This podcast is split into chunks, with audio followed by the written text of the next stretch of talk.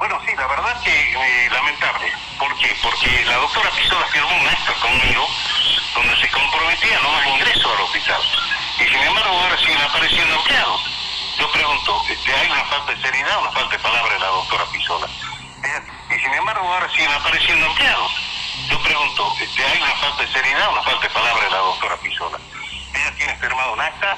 Ayer se los mostré a referentes políticos de Orán, vieron el acta firmada y sigue apareciendo más gente.